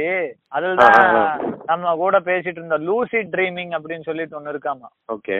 அந்த ட்ரீமிங்ல வந்து எப்படி எப்படின்னா தூங்கும் போது நீங்க விருப்பப்பட்டதை பண்ணலாம். விருப்ப விருப்பப்பட்ட இடத்துக்கு போலாமாமா விருப்பப்பட்டவங்க கூட பேசுறதுனாலும் பேசலாமா? அதாவது அந்த கனவு நம்ம கண்ட்ரோல்ல இருக்குமாமாப்பா இந்த இந்த படத்தோட பேர் வந்து லூசியா. ஆஹா லூசியா. அதான் லூசி. ஓகே லூசியான்னு வச்சிருக்கடா லூசுன்னே வச்சிருக்கலாம். நல்லா படம் எடுத்தானுடா சாமி. அதான்ப்பா லூசி ட்ரீமிங்ல அப்படி இருக்குதுப்பா. ஒருவேளை அந்த பேஸ் பண்ணி தான் அந்த படம் கூட வந்திருக்கும். இருக்கலாம் இருக்கலாம். ஐடியா பேரே lucid dreaming தான். கொடுத்துருப்பானுங்க. ஆமா. படத்து பேரே வந்து சி படத்து பேருங்கிற பாரு. இது அந்த ட்ரீமிங் கேட்டகரி பேரே வந்து லூசி ட்ரீமிங் தான். சோ அதனால அதுல வந்து நம்ம கண்ட்ரோல்ல கனவு எப்படி. இது எப்படி கேட்டகரைஸ் பண்ற லூசிட் ட்ரீமிங்னா என்ன அப்படின்னு சொல்லு. லூசி ட்ரீமிங் தான் நான் சொல்றேனே. அதாவது கனவு நம்ம கண்ட்ரோல்ல இருக்கும். நம்ம நினைச்சதை பண்ணலாம் நினைச்ச இடத்துக்கு போலாம் ஆ, நம்ம என்ன நினைக்கிறோமோ அது கனவா வரும். அதாவது அதே மாதிரி தூங்குறதுக்கு முன்னாடி நினைச்சத சொல்றியா? தூங்குறதுக்கு முன்னாடி என்ன நினைச்சிட்டு இருந்தியோ கனவுலயும் வரும். ஆக்சுவலா கனவு நடந்துகிட்டு இருக்கும் போதே எழுதலாம். அதான் ஆமா ஸ்கிரீன் பிளே எழுதி நானே நானே எந்திரிச்சு போவேன் வருவேன் பேசுவேன் பறக்கறேன்னா. பறப்பேன் எழுதுறதுன்னா எழுதுவேன் ஏதாவது உருமாற்றமா ஏதாவது ஓனாயா உடக்காயா மாறணும்னா நானே மாறிக்குவேன். இந்த மாதிரி ரொம்ப பிடிச்சவங்கள டக்குன்னு பார்த்து பேச முடியும். எல்லாமே வந்து உன்னோட கண்ட்ரோல்லயே இருக்கும். You are the director you are the actor எப்படி இப்ப நீ சொல்றீல அந்த ட்ரீமிங்னு சொல்றீல தூங்கும் போது வர்ற இந்த ட்ரீம் வந்து நல்ல மேட்ரா இல்லாட்டி எப்படி எப்படி? என்ன இந்த லூசிட் ட்ரீமிங் சொல்றியா? மொத்தமா கனவு இல்ல? ஜென்ரலா ட்ரீமிங் ட்ரீமிங்னே நான் கேக்குறேன். இப்ப மொத்தமாவே கனவு வருது இல்ல அப்பா இதுல வந்து எப்படின்னா வராம தூங்குறவன் வந்து பெட்ரா இல்லாட்டி தூக்கம் வர்றவனுக்கு வந்து அது அது அவன் யாரு நல்லா நான்? சொல்றேனே பாரு. இப்போ ஒரு சிலர் எல்லாம் சொல்லுவாங்க. என்ன சொல்லுவாங்கன்னா அதாவது கனவே வராம நல்லா அசந்து தூங்குறான் பாரு. அவன் நல்லா பாக்கியசாலி. அப்புறம் ஒரு சிலர் சொல்லுவாங்க பா தூங்கணும் தெரியல எந்திரிச்சுன்னு தெரியலப்பா. ஆஹ், இதுல கனவெல்லாம் எங்க போய் நமக்கு வருது? கனவெல்லாம் எனக்கு வரவே வராது அப்படின்னு எல்லாம் சொல்லுவாங்க. ஆக்சுவலா வந்து கனவுங்கிறது வந்து எல்லாத்துக்குமே வர்றது. சரியா? இந்த தூக்கத்துல தூக்கத்துல கனவு வர வரலங்கிறதே அவன் கனவுல தான் வந்திருக்கும். ஆமா. தூக்கத்துல கனவே வரணும்னு அவன் கவனிச்சிருக்க மாட்டான். மறந்திருப்பான். அந்த மாதிரி அதுவே இருக்கும். கனவுல தான் வந்திருக்குன்ற ஆமா அதுலயே அதுவே வராது. கனவுல தான் வந்திருக்கும். அவனுக்கு கனவு இல்லங்கிறதே கனவுல தான் வந்திருக்கும். இன்னொன்னு என்ன. அப்படின்னா நம்ம. நமக்கு மட்டும் இல்ல கண்ணு தெரியாதவங்களா இருக்கட்டும் இல்ல மனுஷங்கள் இல்லாம விலங்குகளா இருக்கட்டும் பறவைகளா இருக்கட்டும் அத்தனை பேர்த்துக்குமே வந்து கனவுங்கிறது இருந்துகிட்டே தான் இருக்கும். கனவுங்கிறது என்ன? காட்சிகள். இல்லையா? வேற ஒண்ணும். கிடையாது. காட்சிகள் தான். அந்த காட்சிகள் என்ன அப்படின்னா சிம்பிளா கனவுங்கிறது என்ன சொல்றாங்கன்னா டே டைம்ல நீங்க வந்து நினைக்கிறீங்கல்ல? தாட்ஸ். எண்ணங்கள். அதே அந்த தாட்ஸ வந்து என்ன சொல்லுவீங்க? நினைவுகள் அப்படின்னு சொல்லுவீங்க. நினைவுகள், அப்போ பகல் நேரத்துல நினைவுகள் அப்படின்னு நீங்க பேர் வச்சிருக்கிறீங்க. அதே வந்து நைட் நேரத்துல நீங்க தூங்கும்போது நடந்தா அதுக்கு பேர் கனவுகள். அவ்வளவுதான். அதே மாதிரி அதாவது அன்கான்சியஸா அன்கான்சியஸா நடக்கிறது ட்ரீம் கான்சியஸா நடக்கிறது வந்து நிகழ்வுகள். இது இல்லையா? ஆமா நிகழ்வுகள். ஏன் இதுல என்ன பெரிய டிஃபரன்ஸ் அப்படின்னா பகல் நேரத்துல கான்சியஸா நீங்க யோசிக்கும் போது பிராக்டிக்கலா. திங்க் பண்ணுவீங்க லாஜிக்கலா திங்க் பண்ணுவீங்க பாசிபிலிட்டி பார்த்து திங்க் பண்ணுவீங்க. ஒரு சில நேரம் ஏதாவது ஒன்று கற்பனையா டக்குன்னு யோசிச்சாலே டேய் இதெல்லாம் நடக்குமாடா? அப்படிங்கன்னா நமக்கு யோசனை வரும். ஏன்டா நடக்காது அப்படின்னா டேய் பெரியவங்க இப்படி சொல்லியிருக்காங்கடா அது எப்படிடா இப்படி நடக்கும்? இது எப்படி சாத்தியம்? நம்ம மனுஷங்கடா. அந்த மாதிரி ஏதாவது ஒண்ணு போட்டு நம்ம தடுப்பு சுவர் வச்சிருவோம். ஸோ அதனால என்ன ஆகும்னா அந்த ப்ராக்டிக்கல் லிமிட்டுக்குள்ளேயே பாசிபிலிட்டி லிமிட்டுக்குள்ளேயே நம்ம யோசிக்கிறதுனால இயல்பாவே யோசிச்சுட்டு. இருப்போம். என்னென்ன நடக்குமோ அதை பத்தி யோசிப்போம். ஆனா நைட் டயத்துல என்ன. ஆகுது அப்படின்னா வந்து இதுக்கு நேர்மாறா இப்போ யாருக்கா யாராவது பிடிச்சிருக்கும் அவங்ககிட்ட பேசணும்னு நினைச்சிருப்பாங்க. சரியலான விஷயங்கள்லாம் நடக்கும். அதாவது நடக்காத நம்ம என்னென்ன நினைச்சோமோ அதாவது பிடிச்சதும். நடக்கும். பிடிக்காதும் நடக்கும் பயந்ததும் நடக்கும். மேக்சிமம் என்ன நடக்கும் அதனால. வந்து இந்த ஸ்லீப் பாதிக்கப்படுமா என்ன? இப்ப நீ சொல்றல இப்ப இந்த என்ன அது- நடக்கலாம்னு அது வந்து எப்படி நல்ல கனவு வந்துச்சுன்னு வச்சுக்கோ ஏன் காலையில நீ எந்திரிக்கும் போது வந்து ஃபீல் குட்டா இருக்கும். சிரிச்சுட்டே அஹ் அப்ப இல்ல. வந்து மோசமான கனவு வந்துச்சுன்னா நீ தூக்கத்துல இருந்து ரொம்ப இதா இதா எந்திரிப்ப. ஃப்ரெஷ்ஷேட் ஆகி அதான். எந்திரிப்ப. மோஸ்ட்லி அந்த கனவுகளோட விஷயங்களை பத்தி சொல்றேன். எனக்கு தெரிஞ்சது சொல்றேன். நமக்கு நம்மளோட அது எல்லாத்துக்குமே வர்ற கனவுகளை வச்சு நான் சொல்றேன். பெரிய அளவுல நமக்கு அறிவார்ந்த விஷயம் தெரியாது. நார்மலா அந்த மாதிரி கனவுக என்னென்ன உணர்ச்சிகள் மூலமா வருது ஃபர்ஸ்ட் வந்து பயம். அதாவது. ஏதாவது ஒண்ணு டே டயத்துல வந்து இப்படி ஆயிருமோ? இந்த மாதிரி எவனாச்சும் ஏதாவது பேசிடுவானோ அடிச்சு போடுவானோ? இல்ல ஏதாவது சொல்லிடுமோ இந்த மாதிரி நடந்துருமோ அந்த மாதிரி அந்த பயத்துல வந்து நிறைய எண்ணங்கள் வந்து டே டயத்துல தோணிட்டே இருக்கும். ஃபியூச்சர்ல இந்த மாதிரி. ஆயிருமோ? அந்த பயம் வந்து என்ன ஆகும் அப்படின்னா ஆக்சுவலா என்ன நடக்கும் நான் நடக்கும் ஆஹ் நடந்துருமோ அப்படின்னு நினைச்சதெல்லாம் வந்து கனவுல நடக்கும். Okay okay. சோ அது ஒண்ணு. இப்ப யாராவது அடிச்சிருவாங்களோன்னு நினைச்சா அடிக்கிற மாதிரி கனவு வந்துரும். இல்லாட்டி அடிக்கிறவன் அடிக்க வர்றவனை இவன் அடிக்கிற மாதிரி வரும். இடையில பஞ்சாயத்து. நடந்து அது பிரியற மாதிரி வரும். பயம் பயம் ஒரு உணர்ச்சி. இது அதிகமா கனவுகளை தூண்டுறது. ஆஹ் ரெண்டாவது வந்து குற்ற உணர்ச்சி. ச்சே நம்ம இப்படி பண்ணிட்டோமே. நம்ம இத அதான் அந்த பிச்சைக்காரன் வந்தான். ஒரு ரெண்டு ரூபாயாவது போட்டிருக்கலாம். நம்ம போடாம தாண்டி வந்துட்டோம். அப்படின்னு யோசிப்பேன். சரி இவருக்கு ஹெல்ப் பண்ணிருக்கலாம் ஆஹ் பண்ணாம வந்துட்டோம். இந்த மாதிரி நிறைய குற்ற உணர்ச்சிகள் எல்லாம் வந்து நிறைய என்னென்னமோ இருக்கும். என்னென்னமோ இருக்கும். சும்மா நம்ம சாதாரணமா சொல்லிட்டோம். ஏன்னா உணர்வுகள் உள்ள நுழைஞ்சு ஆழமா பதிஞ்சிருக்கிற குற்ற உணர்ச்சிகள் நிறைய இருக்கும் திருடுனது சாதாரணமா ஏதாவது திருடுனது இருக்கும் சின்ன வயசுல அது மனசுல அப்படியே. பதிஞ்சிருக்கும் இதெல்லாம் என்ன ஆகும்னா டோட்டலா பதிவாகி இந்த குற்ற உணர்ச்சி எப்படிங்கிற ஒரு உணர்ச்சி வந்து பயம் எப்படி. கனவு உற்பத்தி பண்ணுதோ அந்த மாதிரி நைட் நேரத்துல ஏதாவது திருடுற மாதிரி அதை யாராவது கண்டுபிடிச்சிடுற மாதிரி ஆஹ் இல்ல. பிச்சைக்காரன் வந்து "ஏ- ஏய்யா ஒரு ரெண்டு ரூபா காசு இல்லையா உங்ககிட்ட? அது இந்த பிச்சை கூட நீ போட மாட்டியா அப்படின்னு மாதிரி. சட்டையை பிடிச்சிருவான். ஆமா சட்டையை புடிச்சு பட்டன் எல்லாம் பிஞ்சு போய் பொலார்னு அத்தி கண்ணாடி எல்லாம் தெரிச்சு விழுந்து அந்த மாதிரி. ஏன்னா அது என்னன்னா பிச்சைக்காரன் வந்து அவனுக்கு பண்றது இல்ல அவனே அவனுக்கு. ஆக்சுவலா அவன் மனசாட்சி தான் வந்து மனசாட்சியே. வரும்ல. அந்த மனசாட்சி வந்து பிச்சைக்காரனாவே வந்துருதுன்னு வச்சுக்குவேன். பயம் ஒண்ணு சொல்லிட்டேன். குற்ற உணர்ச்சி ஒண்ணு சொல்லிட்டேனா ஆசை. எனக்கு கார் வேணும். பங்களா வேணும் இந்த gift வேணும் பர்த்டே என்னோட பர்த்டே இப்படி இருக்கும் என் கல்யாணம் இப்படி இருக்கும். இந்த அந்த ஆசைகளை எல்லாம் வச்சிருக்காங்கல்ல இந்த ஆசைகள்லாம் என்ன ஆகும் அப்படின்னா கனவுகளா வரும். ஆக்சுவலா பெரிய பெரிய gift கொடுக்குற மாதிரி வரும். ஆஹ் அப்புறம் புடிச்ச கார் வாங்கின மாதிரி வரும். அதுல போயிட்டு இருக்கிற மாதிரி வரும். இதெல்லாம் வந்து ஆசை. ஆசைங்கிறது உணர்ச்சியை தூண்டும். மூணாவது பேசிக் எலமெண்ட் வந்து காதல். இந்த காதல் உணர்வு. வந்து என்ன பண்ணும் அப்படின்னா அவரை பார்த்து பேசணும்னு தோணும். அப்புறம் நேர்ல பாக்குறதுக்கு தோணும். நேர்ல பாத்துருக்க முடியாது கனவுல பார்ப்பாங்க. ஆஹ் நிறைய விஷயங்களை லிஸ்ட் போட்டு வச்சு பேசலாம்னு தோணும். நேர்ல போகும்போது அதுல பாதி கூட பேச மாட்டாங்க. அத கனவுல முடியாது பேசுற- கனவுல பேசுவாங்க. அத. கனவுல எல்லாம் பேசிடுவாங்க. காலையில எந்திரிக்கும் போது அப்பாடா அந்த பிள்ளைகிட்ட எப்படியோ பேசிட்டே நந்திருப்பாங்க முழிச்சு பார்த்தா கனவு. அடக்கடவுளே அப்படிங்கிற மாதிரி இருக்கும். இல்லாட்டி சே அட்லீஸ்ட் கனவுலயாவது பேசணுமே அப்படிங்கிற ஒரு திருப்தியோடயே அவங்க வந்து அன்னைக்கு ஃபுல்லா சந்தோஷமா இருப்பாங்க. ஆஹ் இது எல்லாமே வந்து அந்த மூடு கிரியேட் பண்றதுக்கு நீங்க அப்படியே பேச சொல்லுங்கல்ல அதெல்லாமே இப்படிதான். ஒவ்வொரு உணர்வும் வந்து இது பண்ணும். இந்த மாதிரி தனித்தனியான உணர்ச்சிகள் வந்து அதை தூண்டுமே தூண்டுன்னு வைங்களேன். பயம் சொல்லிட்டேன் ஆசை சொல்லிட்டேன். குற்ற உணர்ச்சி சொல்லிட்டேன். காதல். சொல்லிட்டேன். காதல். ஆமா. அப்புறம் இன்னும் நிறைய உணர்ச்சிகள் எல்லாம் வந்து கலந்து கலந்து இதெல்லாம் வந்து இந்த இந்த இந்த நான் இன்னொன்னு ஏதோ ஏதோ ஒரு யூடியூப்ல யூடியூப்ல தான் கேட்டேன்னு நினைக்கிறேன். என்னன்னா இந்த இந்த மாதிரி நம்ம பாசிட்டிவான சில விஷயம் ட்ரீம் பண்றோம்ல. அதனால வந்து என்ன ஆகும்னா அதையே வந்து ட்ரீம் டு திங்கிங்க்கு மாத்துறானுங்க. திங்கிங் டு ட்ரீம்ல இல்லாம திங்க் ட்ரீம் டு திங்கிங்னு மாத்தி என்ன ட்ரீம் பண்றியோ அதுவே திருப்பி உனக்கு திங்கிங்ல மாறும். திங்கிங்ல மாறுச்சுன்னா அதுவே உன்னோட செயல்ல மாறும். செயல்ல மாறுச்சுன்னா அது பாசிட்டிவ் நோட் நோட்ல போய் முடியும். நீ சொல்ற அதையே வந்து இந்த இந்த பாயிண்ட்ல நீ வந்து நீ ஒரு பாயிண்ட் சொல்றல நம்ம திங்கிங்ல இருந்து ட்ரீமுக்கு வருவோம்னு சொல்றல உனக்கு என்ன சொல்றானுங்கன்னா ட்ரீம்ல இருந்து திங்கிங் திங்கிங் டு வந்து அது நம்ம செயல் செயல் டு வந்து அது அவுட்கம் அந்த மாதிரி மாறும் அதாவது அதுவே நட அதுவே நடந்துருமாங்க அதுவே நடந்துருமா இல்ல நம்ம இல்ல இல்ல அது வந்து அதுக்கான வேலைகள் நம்ம செய்வோம் அந்த திங்கிங்னால அதுதான்ப்பா. ட்ரீம் திங்கிங் மாறும் ஆ. அதான்ப்பா நான் என்ன கேக்குறேன்னா இப்ப அந்த மாதிரி கனவு வருதுன்னு வச்சுக்கோவேன் இப்போ வந்து ஒரு நடிகனாகனா கனவுல அந்த மாதிரி ஒரு கனவு வந்துருச்சு. இப்போ வந்து ரியாலிட்டியில அவன் எந்திரிச்சுனையுமே வந்து அவனா வந்து இந்த கனவுல வந்து இப்ப இந்த மாதிரி நடிகராகிறோம். அப்ப அதுக்கு உண்டான வேலைகள் எல்லாம் பார்ப்போம் சொல்லி அவனா பண்ணுவானா. இல்ல. பாப்பான் அவன்தான் பாப்பான் ஏன் பாப்பான்னா அவனோட ட்ரீம்ல வந்து அவனுக்கு ஒரு விஷயம் நடந்திருக்கும். இந்த நடிகரானா என்னென்ன நடக்கும்ன்றது நடந்திருக்கும். சரியா? அது வந்து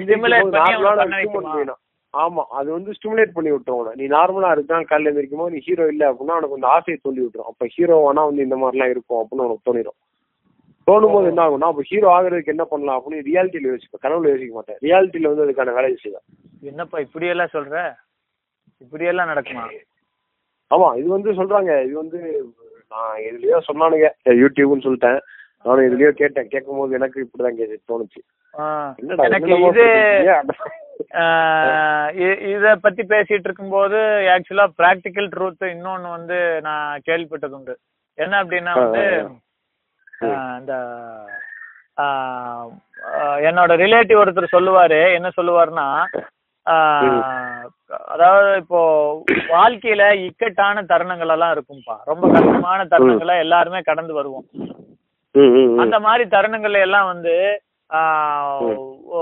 இக்கட்டான தருணங்களும் இருக்கும் ரொம்ப லைஃப் வந்து நார்மலாவும் போ போகும்போது சரி கனவுகள்ல. வந்து ஒரு சிலர் வந்து இறக்குற மாதிரி வரும் அப்புறம் ஒரு பெரிய சண்டை நடக்கிற மாதிரி வரும் ஆக்சுவலா யாருக்குன்னு அதாவது ஆஹ் இப்ப நம்ம வீட்டுக்கும் பக்கத்து வீட்டுக்காரனுக்கும் சண்டை இல்ல ஒரு பிசினஸ்ல ஒரு பெரிய ஃபைட்டு இல்ல பிசினஸ் லாஸ். ஆகுது அப்புறம் ஏதோ. ஒண்ணு தீ பிடிச்சி எரியுது.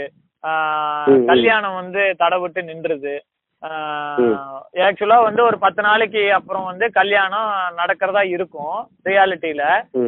அப்புறம் உள்ள. வந்து ஒரு பெரிய ஒரு பெரிய விஷயம் நடக்கும் போதே உள்ள ஒரு பயம் இருக்கும்ல. ஏதாவது ஆயிருமோ? பொண்ணு வீட்டுக்காரங்க ஏதாவது பேசிடுவாங்களோ? பையன் வீட்டுக்காரங்க ஏதாவது பேசிடுவாங்க? இந்த மாதிரி ஏதாவது பிரச்சனை வந்துருமோ?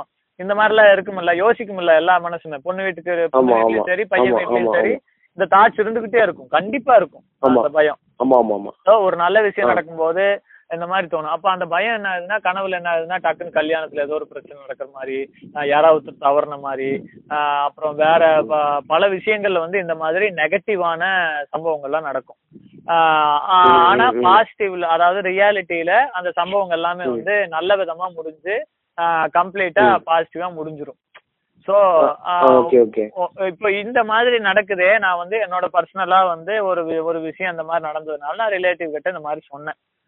இந்த மாதிரி. ஒரு பெரிய நெகட்டிவா நடந்துருச்சு. நான் தவறு ஒரு- ஒருத்தர் தவறுனதா நான் கனவு கண்டேன். அவர் வேற. ஹாஸ்பிட்டல் அட்மிட் ஆயிருந்தாரு. நல்ல வேலை அவர் பொழைச்சிட்டாரு அப்படின்னு சொல்லும்போது ம். அவர் என்னன்னாருன்னா அவரோட பெர்ஸ்பெக்டிவ் அவர் சொல்றாரு. அது நிஜமோ பொய்யோ.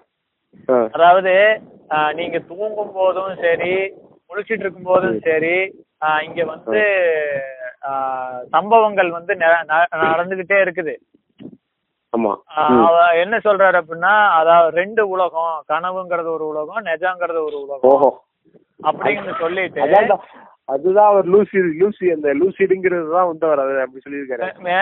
என்னன்னு தெரியல. அதாவது இது மொத்தமா வந்து இந்த மாதிரி நடந்துட்டு இருக்கிற வேலையில நீங்க செய்யற புண்ணிய புண்ணியத்தினாலயோ இல்ல ஒரு நல்ல வைப்ரேஷன்னாலயோ ஆக்சுவலா ரியாலிட்டியில நடக்க போற அந்த கெட்ட காரியம் கனவுல நடந்துருது. ஓகே. புரியுதா? இப்ப அந்த. ஒருத்தர் இறந்து போறாரு ஹாஸ்பிட்டல் அட்மிட் ஆனவர் அப்படின்னா அந்த பின்னாடி இறந்து பின்னாடி வந்து ஒரு தலைக்கு பின்னாடி ஒரு தெ- தெரியல. அது பார்க்கல சரியா. பார்க்கணும். அவர் என்னங்கிறாருன்னா அந்த அவர் வந்து தவறுனது உண்மைதான். செத்து போனது உண்மைதான். ஆனா வந்து அந்த செத்து போறதுங்கிற ஒரு விஷயம் வந்து கனவுல நடந்துருச்சு. அதனால வந்து அந்த நடந்துருச்சு அப்படிங்கிற உன்னையுமே அந்த மனசு அந்த திருப்திப்பட்டு அதோட விட்டுருது. இந்த ரியாலிட்டியில வந்து. அவர் பொழைச்சுக்கிறாரு அப்படிங்கிற மாதிரி சொல்றாரு. அதாவது கெட்ட சம்பவங்கள்லாம் வந்து கனவுல நடந்துருது. அதனால ரியாலிட்டியில் நம்ம. பொழைச்சுக்கிறோம். நல்ல விதமா நடக்குது. நமக்கு வர்ற கெட்ட நான் சொல்றது. சொல்றது நான் இதுதானான்னு சொல்றேன். இது கரெக்டான்னு சொல்லு. நம்ம குட் தாட்ஸ் எல்லாம் வந்து ரியல் லைஃப்லயும் பேட் தாட்ஸ் எல்லாம் கனவாவும் போயிருது அப்படி அந்த மாதிரி சொல்றாரா? அப்படி வந்து இதுவா இது அப்படி பொதுவா சொல்ல முடியாது யாருமே. ஏன்னா பாசிட்டிவா. நடந்துரும் கனவுல. கல்யாணம் எல்லாம் சூப்பரா நடந்து எல்லாம் பொண்ணு மாப்பிள்ளை எல்லாம் சிரிச்சிட்டு இருக்கிற மாதிரி போட்டோ எடுத்த மாதிரி எல்லாம் கனவு வரும். கடைசியில பார்த்தா பொண்ணு ஓடிடு இல்லாட்டி பையன் ஓடிடுறான். ரியாலிட்டி அது அது அந்த மாதிரிலாம் சம்பவங்கள் பாசிட்டிவ் நெகட்டிவ் நடக்கும். அவர் சொல்றாரு ஒரு பெரிய பெரிய அசம்பாவிதங்கள் எல்லாம் நடக்கும்போது அது எல்லாமே. வந்து இதுல என்ன சொல்றது கனவுல நடந்து முடிஞ்சிருது. அதனால இதுல நடக்கிறது இல்ல. அப்படிங்கிற அப்படின்னு சொல்லி அவர் சொல்றாரு. ஸோ ஓகே ஓகே ஓகே இது இது வந்து ஒரு எனக்கு ஆச்சரியமா இருந்தது. இப்படி எல்லாமா நடக்கும் அப்படிங்கிற நான் இப்படி இல்லாம யோசிச்சீங்க இல்ல ஆமா. அப்படிதான் தோணுச்சு. இப்படி எல்லாம் நடக்குமா அப்படின்னு சொல்லி யோசிக்கிறவரை இப்படி எல்லாமா யோசிப்பீங்க. சரி அதாவது மனசுங்கிறது எப்படின்னா எல்லாத்தையுமே ஜஸ்டிஃபை பண்ணிட்டே இருக்கும் கிருஷ்ணா. நீ தப்பு. பண்றியோ சரி பண்றியோ அது நியாயம் அப்படிங்கிறதுக்கான பாயிண்ட்ஸ் அது தேடிக்கிட்டே தான் இருக்கும். நீ கொலையே பண்ணாலும் இல்ல இல்ல நான் கொலை. பண்ணது கரெக்ட் தான். ஏன் கொலை பண்ணனா அப்படிங்கறத சொல்லும். அது வெளியிலயே வச்சிருக்காங்களேப்பா கொலை பண்ணாங்கன்னா கொலை பண்ணிருக்கான் அப்படின்னா ஃபர்ஸ்ட் கேள்வி ஏன் கொலை பண்ணு தான் கேக்குறானுங்க. அது அது கொலை பண்ணது தப்பு தானே? ஆமா ஆமா. அது அப்புறம். கேக்குறீங்க? அவனை நீ? ஜஸ்டிஃபை பண்றதுக்கு விடுற ஆமா. இல்ல அதுவே கொடுக்க கூடாதுல்ல அதுவே கொலை பண்றது திருடுறது எப்படி? குத்தம்னு நீ சொல்லிட்டீங்கன்னா குத்தம் அவ்வளவுதான். அதுல நீ நியாய. தர்மம் பாக்குற அப்படின்னா அப்போ அதுல ஏதோ வந்து தப்பு கிடையாது. இல்ல இல்ல. நீ அந்த நியாய தர்மம் பாக்குற அப்படின்னா அப்ப ஜஸ்டிபிகேஷன் ஒண்ணு அங்க இருக்குதுன்னு தானே அர்த்தம். கொலை ஒருவேளை வந்து நல்ல அதாவது நான் நியாயமானது அப்படிங்கிற ஒரு பாசிபிலிட்டி இருக்கிறதுனால தான் நீ அந்த காரணம் கேக்குற. இல்லாட்டி நீ அதை கேட்க மாட்டீல்ல. அப்ப அப்படியெல்லாம் தான் மனசு வேலை செய்யும். அப்படிதான் வந்து இந்த கனவு வந்து ரிலேட்டிவ் வந்து பா பாக்குறாரு அவர் பெர்ஸ்பெக்டிவ் இப்படி. அப்புறம் நம்ம. நார்மலா வந்து எல்லாருமே கேள்விப்பட்டிருப்போம். இந்த பாட்காஸ்ட் கேட்குற ஆடியன்ஸும் நிறைய இடத்துல வந்து யாராவது ஒருத்தர் சொல்லியிருப்பாங்க. இல்ல இப்ப யூடியூப்ல இது கேட்டிருக்கலாம் வெப்சைட்ல படிச்சிருக்கலாம் இல்ல ஸ்கூல்ல. கேட்டிருக்கலாம். அந்த. தூங்கும் போது மூணு ஸ்டேஜஸ் இருக்குன்னு சொல்லி சொல்லுவாங்கல்ல. இந்த கான்சியஸ் சப்கான்சியஸ் அப்புறம் அன்கான்சியஸ் ஆமா. இந்த கான்சியஸ்னா நம்ம ஆரம்பத்துல படுக்க போகும்போது இருக்கிறனால சப்கான்சியஸ்னா. படுத்து அந்த ஒரு மாதிரி கிறக்கமாகி தூங்குற ஸ்டேட் சப்கான்சியஸ் கொஞ்ச நேரம் தான் இருக்கும். அதுக்கப்புறம் அன் அன்டைம் எல்லாம் ஆகும்போது நல்ல அன்கான்சியஸ் ஸ்லீப் ஆக்சுவலா அந்த அன்கான்சியஸ் ஸ்லீப் தான் வந்து மனுஷங்களுக்கு ரொம்ப தேவைப்படுற உறக்கமாமா. நல்லா உடம்பு வந்து உடம்போட வளர்ச்சி எல்லாமே வந்து உடம்புலோட பாகங்களோட வளர்ச்சி அப்புறம் அந்த செல். செல் உடம்போட செல்கள் எல்லாம் வந்து இறந்து புது செல்கள் உருவாகிறது உள்ள ஹார்மோன். சுரக்கிறது இந்த மாதிரி பல. விஷயங்கள் வந்து மூளை வந்து ரெஸ்ட் எடுக்கிறது இது எல்லாமே அந்த குறிப்பிட்ட ஒரு மூணு மணி நேரம் நாலு மணி நேரம் ஏதோ சொன்னாங்க அந்த ஒரு குறிப்பிட்ட டயத்துல தான் நடக்குதாமா இது வந்து ஒரு சைக்கிள்ல நடக்கும். இது வந்து எப்படி நடக்கும்னா இந்த இந்த மூணுமே வந்து ஒரு சைக்கிள் நடந்துட்டே இருக்கும். நீ எட்டு மணி நேரம் தூங்குறனா அதுக்கு ஒரு டைம் பீரியட் பிரிச்சுக்கும் அந்த அந்த மூணுமே வந்து ஒரு சைக்கிள்ல நடக்கும். ஆஹ், கான்சியஸ் கான்சியஸ் அன்கான்சியஸ் எல்லாமே வந்து ஃபர்ஸ்ட் கான்சியஸ்ல நம்ம தூங்குவோம். தூங்கும் போது நம்ம வந்து என்ன நினைப்போம்னா நம்ம நினைச்சிட்டு இருக்கிறது தான் அந்த இடத்துல நடந்துட்டு இருக்கும் கனவுல. புரியுதா? அதுக்கு. பிறகு போறது வந்து அதுக்கு பிறகு அதுக்கு பிறகு கடைசியா நீ அன்கான்சியஸ்ல போகும்போது என்ன ஆகும்னா உனக்கு என்ன தேவைப்படுதுன்றது வந்து அது சொல்லிடும் அடிமனதில் இருக்கிறது எல்லாமே வந்து உனக்கு அப்போ. கனவுகளா வரும் இல்ல? அப்பதான் வந்து உனக்கு அது கனவுகளா வந்து இதாகும். அந்த கனவு தான் உனக்கு ரெஜிஸ்டர் ஆகும். உனக்கு எல்லா கனவுமே வந்து உனக்கு ஞாபகம் இருக்குமான்னு கேட்டா இருக்கவே இருக்காது. அதான் அதான். அந்த கனவு மட்டும் தான் ரெஜிஸ்டர் ஆகும். அதுல தான் வந்து நீ செயல்படுவ. அதனாலதான் வந்து இந்த அன்கான்சியஸ் ஸ்லீப் வந்து ரொம்ப முக்கியம் அப்படின்னு வந்து சொல்லிட்டு இருக்காங்க. கரெக்ட் கரெக்ட் அப்புறம் தூக்கத்தை பத்தி நீங்க தூங்குறத பத்தி நல்ல விஷயமெல்லாம் நீங்க சொன்னீங்க. ஓகே ரைட்டு இந்த தூக்கத்தை பத்தி இன்னொன்னு நான் வந்து யோசிச்சேன் என்ன நான் யோசிக்கிறத விட கேள்விப்பட்டேன். அது ஆக்சுவலா உண்மை. அது வந்து எல்லாரும் பண்ணணும். ஒரு ஃபேமிலியில இப்போ எப்படி சொல்றேன்னா இந்தியாவும் அப்ராடும் வந்து நான் கனெக்ட் பண்றேன். நான் கவனிச்சது. என்னன்னா அப்ராட்ல ஒரு குழந்தை பிறந்தா ஒரு குறிப்பிட்ட நாள் வரைக்கும் தான் அம்மா கூட இருக்கிறாங்க. ஆமா. ஒரு. குறிப்பிட்ட வயசு வந்த உடனேயுமே வந்து தனியா அந்த குழந்தைக்குன்னு ஒரு ரூம் ஒதுக்கி குட்டி பாப்பான்னா குட்டி பாப்பா அந்த பசங்களுக்கு அதாவது பிறந்த குழந்தைகளுக்கு ஒரு குறிப்பிட்ட வயசுக்கு அப்புறம் வந்து தனியா ரூம் ஒதுக்கி அங்கதான் இருக்க வைப்பாங்க. ஏதாவது கத்துனாலோ அழுதாலோ ஏதாவது ஒண்ணு ரொம்ப. பயந்துட்டாலோ மட்டும்தான் வந்து கிட்ட படுக்க வச்சுக்குவாங்க. ஸோ அந்த குழந்தைகளை அப்படி இது பண்ணுவாங்க. ஆனா இங்க எப்படி அப்படின்னா பிறந்த குழந்தை பத்து வயசு பாஞ்சு வயசு ஏன் காலேஜ் படிக்கும்போது கூட அஹ், அம்மா அப்பா கூட படுக்கிற அந்த இது வந்து இங்க அதிகமா இருக்குது. இன்னும் இருக்கு? இப்ப கூட படுத்து தூக்கிட்டு ஆ இருக்காங்க. ஆமா. சோ இது இருக்குதா? இது வந்து எவ்வளவு முக்கியம் அப்படின்னு சொல்றாங்கன்னா.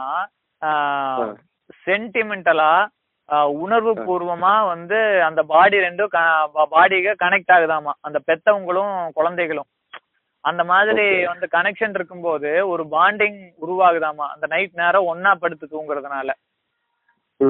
அந்த பாண்டிங் என்ன பண்ணுது அப்படின்னா தன்னை அறியாம பெத்தவங்க மேல ஒரு அன்பு பெத்தவங்களுக்கு குழந்தைங்க மேல ஒரு அன்பு இது வந்து கூட படுக்கிறதுனால நீ ஆமா கூட ஆமா அந்த வைப்ரேஷன் இருக்குல்ல உடம்போட வைப்ரேஷன். மேட்ச் ஆயிக்குது அந்த. ரெண்டு அந்த பெத்தவங்களுக்கும் குழந்தைகளுக்கும் அந்த வைப்ரேஷன் பாண்ட் ஆகும்போது வாழ்க்கையில. நிறைய விஷயங்களை வந்து அவங்க புரிஞ்சுக்குவாங்கங்கிறாங்க ஒரு சில விஷயங்கள் எல்லாம் அம்மா யோசிச்ச உடனே நமக்கு டக்குன்னு தெரிஞ்சிடும்ல. இது இதுதான் அம்மா சொல்ல போறாங்க அப்படிங்கிற நமக்கு தெரியும். ஆமா ஆமா ஆமா. வந்து- நம்ம புரிஞ்சுப்போம் அம்மாவோட மைண்ட் இவங்க எதுக்கு நம்மகிட்ட சொல்றாங்க அப்படின்றது நமக்கு தெரிஞ்சிருக்கு கரெக்ட் ஆ திட்டுறாங்க. திட்டுறதுக்கு பின்னாடி என்ன அன்பு இருக்குது பாசம் இருக்குதுன்னு தெரியும்.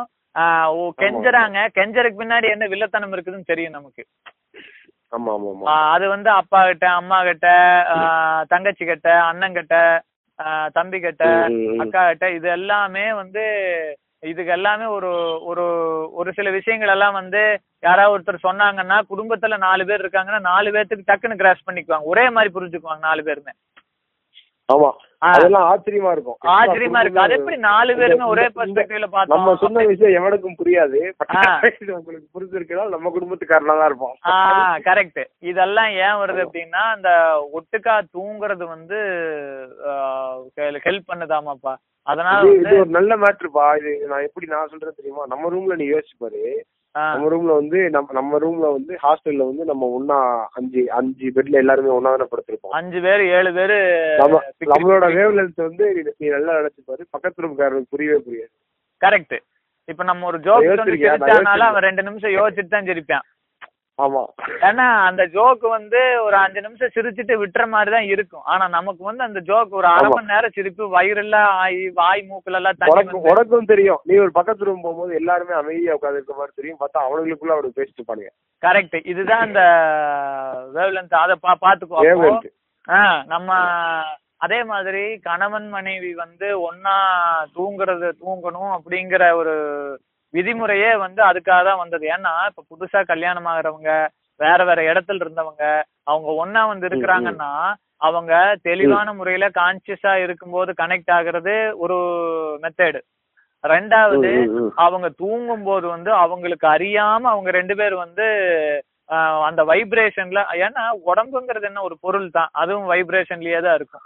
அந்த அதிர்வுகள் வந்து ரெண்டு. பேர்த்துக்கும் சரிசமமா பகிர்ந்துகிட்டாதான் இயல்பான புரிதல் வந்து இருக்கும்னு சொல்றாங்க. அதனாலதான். பாத்துக்க நிறைய பேர் வந்து புருஷன் பொண்டாட்டி ரெண்டு பேர் பேசிக்கவே மாட்டாங்க. ஆனா. அண்டர்ஸ்டாண்ட் பண்ணிக்குவாங்க. இவர் இதைத்தான் பண்ணுவாரு. நேரத்துக்கு மேல லேட்டா வந்தாருன்னா இத பண்ணிட்டு தான் வந்திருப்பாரு. இந்த வேலை இருந்திருக்கும் அதனால இவரு லேட்டா வர்றாரு. சீக்கிரமா வந்துட்டு இந்த மாதிரி கொஞ்சம் ஏதாவது சுணக்கமா இருக்கிறாரு அப்படின்னா ஆஹ் இதனாலதான் இருக்கும். அப்புறம் சம்சாரம் இன்னைக்கு சிரிச்சா இருந்தாலும் என்னமோ விஷயம் இருக்குது. அந்த ஆமா அப்புறம் ஒரு சமையல்ல எல்லாமே. நல்லா இருக்குது. ஆனா ஏதோ ஒரு விஷயம் ரெகுலரா பண்ண வேண்டியது பண்ணல அப்படின்னா அப்ப ஏதோ இருக்குது. இந்த மாதிரி. இப்போ அந்த கணவன் மனைவிக்குள்ள இருக்கிற புரிதல்கள் எல்லாமே வந்து என்னதான் வந்து காலையில் நேரத்துல டே டயத்துல பழகும் போது கவனிக்கிறத விட இந்த இரவு நேரங்கள்ல வந்து அவங்க ஒண்ணா இருக்கிறதுனால அந்த அதிர்வுகள் வந்து அந்த வேவ் லென்த் வந்து தொடர்ந்து இருந்துகிட்டே இருக்கும். ஆஹ் அந்த தொடர்ந்து இருந்துகிட்டே இருக்கும்போது கிராஸ் பண்ணிக்க முடியும்.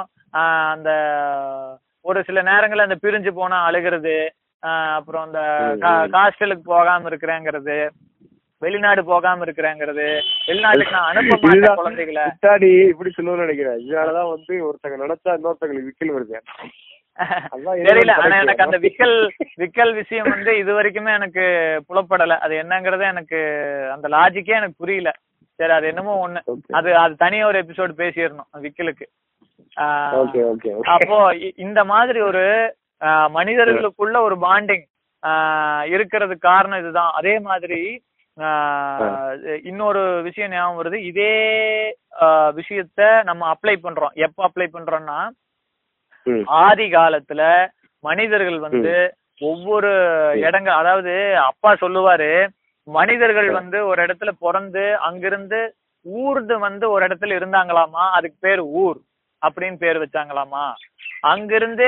நகர்ந்து வந்து ஒரு இடத்துல இருந்தாங்களாமா? அதுக்கு பேர் நகரம் அப்படின்னு. வச்சாங்களாமா? அப்படின்னு. சொல்லி சொல்லுவாரு. அப்போ அந்த காலத்துல. ஒரு செட் ஆஃப் பீப்புளா ஒரு ஒரு ஐம்பது பேரு நூறு பேரு ஐம்பது பேரு நூறு பேருன்னு சொல்லி குழுமி இருந்து அவங்க எல்லாமே கூட்டம் கூட்டமா ஒவ்வொரு இடத்துக்கு போய் ஒன்னாவே தங்கி ஒன்னாவே சாப்பிட்டுட்டு ஒன்னாவே தூங்கி எந்திரிப்பாங்க. அந்த மாதிரி அந்த மாதிரி அது தூங்கும் நகரம். அது அந்த மாதிரி தூங்கி. எந்திரிக்கிறாங்கன்னா ஒன்னா இருக்காங்க இல்லையா? அந்த ஒன்னா இருக்கிற அவங்களுக்குள்ள இருக்கிற ஒரு மைண்ட் செட் வந்து ஒரு வேவ் லென்த் அந்த வேவ் லென்த் அந்த அதிர்வுகள் என்ன பண்ணும்னா ஒருத்தருக்கு ஒருத்தர் அட்ஜஸ்ட் பண்ணி போகும். அந்த உடம்பே உடம்பே அட்ஜஸ்ட் பண்ணும். தகவமைப்புன்னு சொல்லுவாங்க அது இங்கிலீஷ்ல. தமிழ்ல okay. எப்படி சொல்றதுன்னா தமிழ்ல இங்கிலீஷ்ல நீட்டா சொன்னா அடாப்டபிலிட்டி சூப்பர் சூப்பர். அது என்ன ஆகும் அப்படின்னா இவருக்கு ஒருத்தருக்கு வந்து அந்த இடத்துல பெரிய ஒரு நோயா இருக்கும். ஒரு இருமலோ. இருமல் இருக்கும் வேற ஏதாவது பெரிய ஆனா அந்த நோய் வந்து மத்தவங்கள பாதிக்கவே பாதிக்காது. கூடயே தான் இருப்பாங்க. அவங்க அவங்க ஏதாவது மருத்துவம் பார்த்து அவங்க ரெக்கவர் பண்ணிடுவாங்க மத்தபடி அவங்க வேற. யாருக்குமே வந்து அது பாதிக்காது. ஏன்னா அந்த நோய்க்கான இம்யூனிட்டி பவர் வந்து அவங்களுக்கு மட்டும் இல்ல சுத்தி இருக்கிறவங்களுக்கு எல்லாத்துக்குமே வந்துரும்.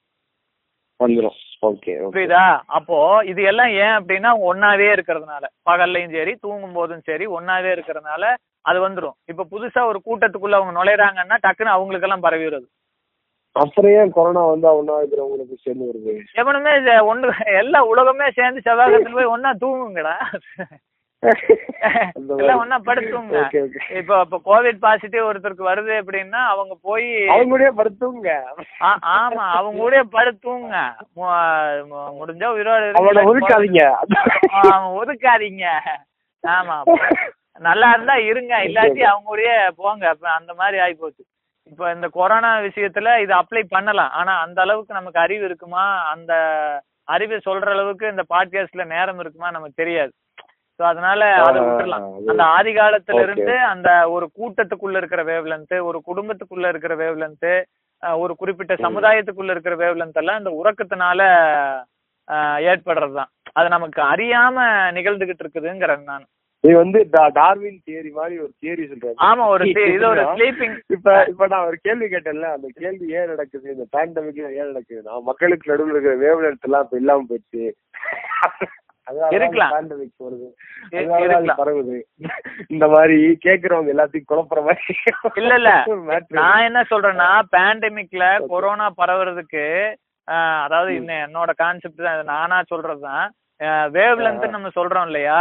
இப்போ அதிகமா வந்து என்னை சுத்தி இருக்கிற ஆட்களை கவனிக்கும் போது என்ன யோசிப்பேன்னா ரொம்ப வயசானவங்க உடம்பு சரியில்லாதவங்க அவங்களை எல்லாம் நான் அதிகமா ஒரு கிராமத்தில் இருக்கிறேன். ஒரு கிராமத்தில் இருக்கும்போது ஒரு பத்து நாள் தங்கி இருக்கிறேன்னா அந்த பத்து நாள் வந்து கிராமத்தில் இருக்கிறவங்களை எல்லாம் பார்ப்பேன். அவங்க எல்லாம் என்னன்னா. கூனி குறுகி தடி தடி ஊனிட்டு நடப்பாங்க. பேசுறது வந்து ரொம்ப வாழ்க்கையே போன மாதிரி. ஏன்னா வாழ்க்கை போயிருச்சு இன்னொரு பத்து வருஷம் தான் அவங்களுக்கு எல்லாம் அஞ்சு வருஷம் பத்து வருஷம் தான் அப்போ. ஆக்கப்பூர்வமான ஒரு சிந்தனைகளோ முன்னேற்ற பாதைங்கிற ஒண்ணு நினைக்கிறதோ இல்ல ஆசைகளும். நோக்கங்களும் பெரிய பெரிய லட்சியங்களும் அவங்களுக்கெல்லாம் எது இல்ல. வாழ்க்கையோட இறுதி கட்டத்துல அவங்க எல்லாம் இருக்கிறாங்க அதே மாதிரி உடம்பு வந்து பலவீனமா இருக்கும். அப்போ அறியாமை இயலாமை முயலாமை இந்த மாதிரி ஆமைகள்லயே இருக்கிற ஆட்கள். சோ இப்போ அவங்களோட இப்போ பாடி. ஒரு ரெஸ்ட் எடுக்குதுல்ல? இப்போ அது ஏன் சொல்றேன்னு கேளு. இப்ப இந்த மாதிரி வேவ்லென்த் இருக்கிற ஆட்கள் எல்லாருமே வந்து ஒரே மாதிரி இருப்பாங்க. அதுக்கு இடையில இன்னொருத்தர் போனா அந்த வேவ்லென்த்ங்கிறது என்ன? அவங்களோட வைப்ரேஷன் வந்து இந்த ஒரு புதிய நபர் உள்ள போனாங்கன்னா அவங்கள பாதிக்கும். ஓகே ஓகே சரியா? இப்போ இது ஒரு எக்ஸாம்பிள் இந்த மாதிரி உலகத்திலேயே உன்னோட வேவ் லென்த் அவங்களுக்கு போகாதா இப்ப அவங்களோட வேவ் லென்த் உன்னைய பாதிக்கிற மாதிரி. உன்னோட உன்னோட வேவ் லென்த் அவங்க வந்து அவங்களுக்கு போகாதா? மெஜாரிட்டியோட மெஜாரிட்டியோட இம்பாக்ட் மைனாரிட்டிக்கும் இருக்கும். மைனாரிட்டியோட இம்பாக்ட் மெஜாரிட்டி கிட்ட இருக்கும். அது வந்து எந்த அளவுக்கு அந்த. வைப்ரேஷன் ஸ்ட்ராங்கா இருக்குதோ அதை பொறுத்து. நீ சொல்றதும் நடக்கும். எங்க. நடக்கும் அப்படின்னா ஒரு கூட்டம் ஒரு சமூகம் எங்க போறதுன்னு தெரியாம திக்கு திசை இல்லாம இருக்கும்போது ஒரு ராஜா வந்து வழி. நடத்துறாரு. ஒரு லீடர் வந்து வழி நடத்துறாங்க. ஒரு கம்பெனி ஃபேக்டரி ம். நல்லா ஓடல. அந்த இடத்துல ஒரு மேனேஜர் வந்து அவங்கள கரெக்டா கைட் பண்ணி போறாரு. அப்படின்னா அந்த இடத்துல நீ சொல்றது நடக்கும். ஏன்னா அவரோட வைப்ரேஷன். வந்து அங்க பலமா இருக்குது. இவங்களதெல்லாம் ரொம்ப ஸ்கேட்டர் ஆயிருக்குது. எல்லாமே செதறி இருக்குது வைப்ரேஷன் எங்க போறேன்னே தெரியாம ஏதோ பொத்தாம் பொதுவா இருக்குது. அப்போ அத்தனை வைப்ரேஷனையும் ஒண்ணு திரட்டி அவரோட ஐடியாலஜி பிரகாரம் அவர் லீட் பண்ணி கொண்டு போறாரு இல்லையா? அந்த இடத்துல நீ சொல்றது நடக்கும். சரியா? இப்போ உலகத்துல இப்ப என்ன நடக்குதுன்னா பாதி பேர் கொரோனானால பாதிக்கப்பட்டாங்கன்னா மீதி பேர் வந்து அடடே உலகம் இந்த மாதிரி ஒரு சூழ்நிலையில போயிருச்சு இவ்வளவு நோய் வந்துருச்சு இந்த நோய் இவ்வளவு பயங்கரமே நம்மளை சுத்தி இத்தனை பேர் இறக்குறாங்களே இதோட பாதிப்பு இப்படி எல்லாம் இருக்குது இத்தனை இதோட எதிர்காலம் வந்து எப்படி எல்லாம் பாதிக்குது அப்படிங்கறத நினைக்கிறாங்க இல்லையா. அப்படி நினைக்கும் போது என்ன பண்றாங்கன்னா அந்த அந்த நோய் இருக்கிறவங்களோட மென்டாலிட்டி இருக்கும். அத வந்து இவங்க உணர்ந்து பார்ப்பாங்க. அந்த வேவ்லென்த்துக்குள்ள வருவாங்க. ஓகே ஓகே அப்படி. வந்து வரும்போது என்ன ஆகுதுன்னா இவங்க வந்து இந்த சந்திரமுகியா மாறிடுறாங்கன்னு வைங்க. எப்படி? அதுதான் சிம்பிளா சொல்றேன். அதாவது சந்திரமுகியா சந்திரமுகிய பார்த்து சந்திரமுகியா இருந்து சந்திரமுகியா சந்திரமுகியா. படுத்தா தூங்குனா சாப்பிட்டா எல்லாம் பண்ணா சந்திரமுகியா மாறிட்டா. அந்த மாதிரி தான் பல பேர்த்துக்கு வந்து இந்த கொரோனா கான்சியஸ்னஸ்னு ஒண்ணு உருவாகி கொரோனாவே வந்துருது. அந்த நோய் உருவாகுது. இத வந்து நம்ப மாட்டாங்க சிலரு. அதுக்கு நான் ரொம்ப எக்ஸாம்பிள் ஈஸியா சொல்றேன். ஒரு சிலர் எல்லாம் இருப்பாங்க. யாருக்காவது ஒருத்தர் காய்ச்சல் வந்துருச்சுன்னு வையேன். ஆஹ், போய் விசாரிக்கிறதுக்கு தான் போவாங்க. விசாரிக்க போய் அவங்க காய்ச்சல் வந்திருக்கும். ஐயோ என்னங்க காய்ச்சல் வந்துருச்சாங்க? இப்படி உடம்பு சரியில்லாம போச்சே உங்களுக்குன்னு சொல்லிட்டு வருவாங்க. அன்னைக்கு சாயந்தரம் உங்களுக்கு காய்ச்சல் வந்துரும். ம், ம், அன்னைக்கு. அதாவது தலைவலி ஒருத்தருக்கு வரும். ரொம்ப தலைவலிக்குதுங்க. சுத்தமா முடியல அப்படின்னு அவங்க சொல்லுவாங்க. அப்படிங்களா? ரொம்ப தலைவலிங்க. ஒத்த தலைவலிங்களா? எல்லாம் கேட்பாங்க. அடுத்து அடுத்த அஞ்சு நிமிஷத்துல உங்களுக்கு தலைவலி வந்துரும். அந்த மாதிரிலாம் நிறைய பேர் இருக்காங்க கிருஷ்ணா. இப்ப நிஜமா நம்ம. ஆடியன்ஸ்க்குள்ள நிறைய பேர் அவங்களுக்கு அந்த அனுபவங்கள் இருக்கும். அது ஏன்னா ஒண்ணு இல்ல. தலைவலிங்கிறது காய்ச்சலுங்கிறது. அப்புறம் இன்னொரு எக்ஸாம்பிள் சொல்லணும்னா ஹீலிங் பண்றாங்கன்னு தெரியுமில்ல? ஹீலிங் ஆமா ஆமா ஆமா ஆமா ஆஹ் அந்த ஹீலிங் மெத்தட் வந்து என்னன்னா இதுதான். ஹீலிங் அப்படிங்கிறது இப்போ எனக்கு ஆப்போசிட்ல ஒருத்தனுக்கு ஒரு வியாதின்னா இப்ப நான் நார்மலான சகஜமான மனிதனா இருந்தா அந்த வியாதியோட தாக்கம் எனக்கு வரும். சரியா? இப்ப நான் நான் வந்து ஹீலிங் பண்றவனா இருந்தா அந்த வைப்ரேஷனை வந்து என்னால அவங்கிட்ட இருந்து அந்த நோயோட வைப்ரேஷன் அப்படியே இழுத்து என்ன என்ன கருவியா வச்சு அந்த அதை இழுத்து ஏதோ ஒரு விதத்துல அதை வந்து வெளியில விட்டுருவான். ஏதோ ஒரு தண்ணி தண்ணியிலயோ இல்ல வேற எதுலயாவது ஆஹ், ஒரு பொருட்கள்லயோ இல்ல வெளி வெளி வெளி உலகத்துல காத்தோட காத்தாவோ விட்டுருவான். அது வந்து ஆக்சுவலா. என்ன ப்ராசஸ் எனக்கு தெரியாது. நிஜமாலுமே இது வந்து நடந்துட்டு இருக்கிற உண்மை சயின்டிபிக்கா பண்றாங்க. சயின்ஸ் அப்படிங்கிற ஒரு விஷயம் தெரியாததுக்கு முன்னாடி மாந்திரீகம் சொல்லுவாங்க. அந்த அந்த அந்த விதத்துலயும் வந்து இந்த ஹீலிங் மெத்தட் யூஸ் பண்ணுவாங்க. அப்புறம் சொல்றது வந்து என்னன்னா இப்ப கொஞ்சம் எனர்ஜி வந்து வேற ஒரு எனர்ஜியா மாத்தி விட்டுருவாங்க. அந்த எனர்ஜி இழுத்துற. முடியும். அந்த அந்த நோயோட எனர்ஜியை வந்து அவனால இழுத்து வீசிட முடியும். பல ஜோசியர்கள் இதை பண்ண ம- ப- பண்ணியிருக்கிறாங்க அது அதே மாதிரி அதோட அவங்க பேரு ஞாபகம் இல்லப்பா. ஒருத்தவங்களுக்கு வந்து புத்துநோய் இருக்கும் முதுகுல பெரிய கட்டி இருக்கும். அதை வந்து ஒருத்தர். தனக்கு வாங்கிக்குவாரு. அது அது ஒரு புராண ரீதியில ஒரு கதையே இருக்குது அது. என்னங்கிறது தெரியல. ஒருத்தவங்களுக்கு வந்து புத்துநோய் இருக்கும் முதுகுல பெரிய கட்டி இருக்கும். அது வந்து ஆஹ், உயிர்கொல்லி நோய் அது. உயிரையே குடிச்சிரும். ஆனா அந்த நோயை வந்து இன்னொருத்தர் வந்து ஹீலிங் மூலியமா அந்த நோயை தான் வாங்கிக்குவாரு. தான் உடம்புல அத வந்துரும் அதுக்கப்புறம். ஸோ அப்படி ஹீல் உயிரை அவங்களுக்கு ரெடி ஆயிரும் இவங்களுக்கு அது வந்துரும். ஸோ இது ரொம்ப கான்சியஸ்னஸோட பண்ற ஒரு விஷயம் அது. ஸோ இந்த. இந்த இந்த மெத்தட் எதுக்கு பேசிட்டு இருந்தோம்னா இந்த உறக்கத்தினால ஒவ்வொரு உடலுக்கும் இடையில நடக்கிற பாண்டிங் பத்தி பேசிட்டு இருக்கணும். அதனால ஒரே இடத்துல தூங்குறதுனால வர்ற நல்ல விஷயங்கிறது இதுதான். அப்போ ஒரு குடும்பத்துல எல்லாருமே வந்து ஒண்ணா இருக்கணும் கூட்டு குடும்பமா இருக்கணுங்கிறத சொல்றதே இதுதான். கூட்டு குடும்பம்னா ஒரே வீட்டுக்குள்ள நீங்க தூங்கிட்டு இருப்பீங்க. வேற வேற ரூம்னாலும் பரவாயில்ல. சித்தப்பா குடும்பம் பெரியப்பா குடும்பம் நம்ம குடும்பம் பாட்டி தாத்தா எல்லா குழந்தைகள் எல்லாம் ஒண்ணா உட்காருது ஆஹ் ஏன் வந்து டப்பு டப்புன்னு வந்து சொத்தை பிரிச்சிடலாம்? ஆஹ் இந்த இந்த நான் வெளிநாட்டுக்கு போறேன். அப்புறம் லவ் மேரேஜ் பண்ணிக்கிறேன். அப்புறம் சரியான பாசம் கிடைக்கல. அம்மா அப்பாவை திட்டிடுறது. முதியோர் இல்லத்துல கொண்டு போய். விடுறது இந்த மாதிரி நிறைய நடக்கும். அதாவது இதெல்லாம் மனித இயல்பு தெரியுமா அதாவது பிரிஞ்சு இருக்கணும் தனித்து இருக்கணும் உயர்ந்து இருக்கணுங்கிறது மனித இயல்பு மிருகத்தோட இயல்பு அது அதிகார உணர்வு அத வந்து கொஞ்சம். கொஞ்சமா தட்டி தட்டி தட்டி தட்டி ஒரு பாச உணர்வுக்குள்ள அன்புக்குள்ள ஒரு குழுமமா ஒரு கூட்டமா இருக்கணுங்கிற ஒரு வைப்ரேஷனை கிரியேட் பண்ணி வச்சிருக்கிறது தான் இந்த கூட்டு குடும்பங்கள் இன்னைக்கு அந்த. கூட்டு குடும்பம் எல்லாம் பிரிஞ்சு போனதுனால இந்த தனித்தனியா படுக்கிற இந்த மாதிரி இருக்கறனால அந்த பாடியோட பாண்டிங் இல்லாதனால அவங்க ஈஸியா டப்பு. டப்புன்னு எடுத்தறிஞ்சு பேசிடுறாங்க கூட்டு குடும்பத்திலயும். வந்து அந்த எண்ணங்கள் தோணும் தனியா போயிடலாம் ஆஹ் இது இது சொத்தை பிரிச்சிடலாம் இல்ல வெளியூர் போயிடலாம் நான் லவ் மேரேஜ் பண்ணிட்டு எங்கேயா போறேன் நான் வேற இதை பண்ணிடுறேன் அதை பண்ண எதுவுமே தப்பு கிடையாது நான் தப்புங்கிறது சொல்லல அந்த எண்ணங்கள். வந்து ஏன் அவ்வளவு ஸ்ட்ராங்கா வந்து டக்குன்னு அவங்க முடிவு எடுத்துட்டு எல்லாம் போறாங்கன்னா இந்த பாண்டிங்ல மிஸ் ஆகும். சாதாரணமா அம்மா அப்பா கிட்ட வந்து எக்ஸ்ட்ரீமா பாசம் கிடைச்சிருச்சுன்னா வேற யாருகிட்டயுமே அந்த குழந்தைங்க ஒட்டாது. ஆமா ஆமா ஆமா. பாட்டி தாத்தா கிட்டயே போகாது. அது அதுக்கே யோசிக்கும். அம்மா அப்பா அம்மா அப்பா அம்மா அப்பா தான். யாருகிட்டயும் போகாது. எல்லாத்துக்கிட்டையும் போவாங்க பழகுவாங்க எல்லாம் பண்ணுவாங்க. நல்லா பழகுற மாதிரியே இருக்கும். ஆனா திரும்பி அம்மா அப்பாட்டே போயிடுவாங்க.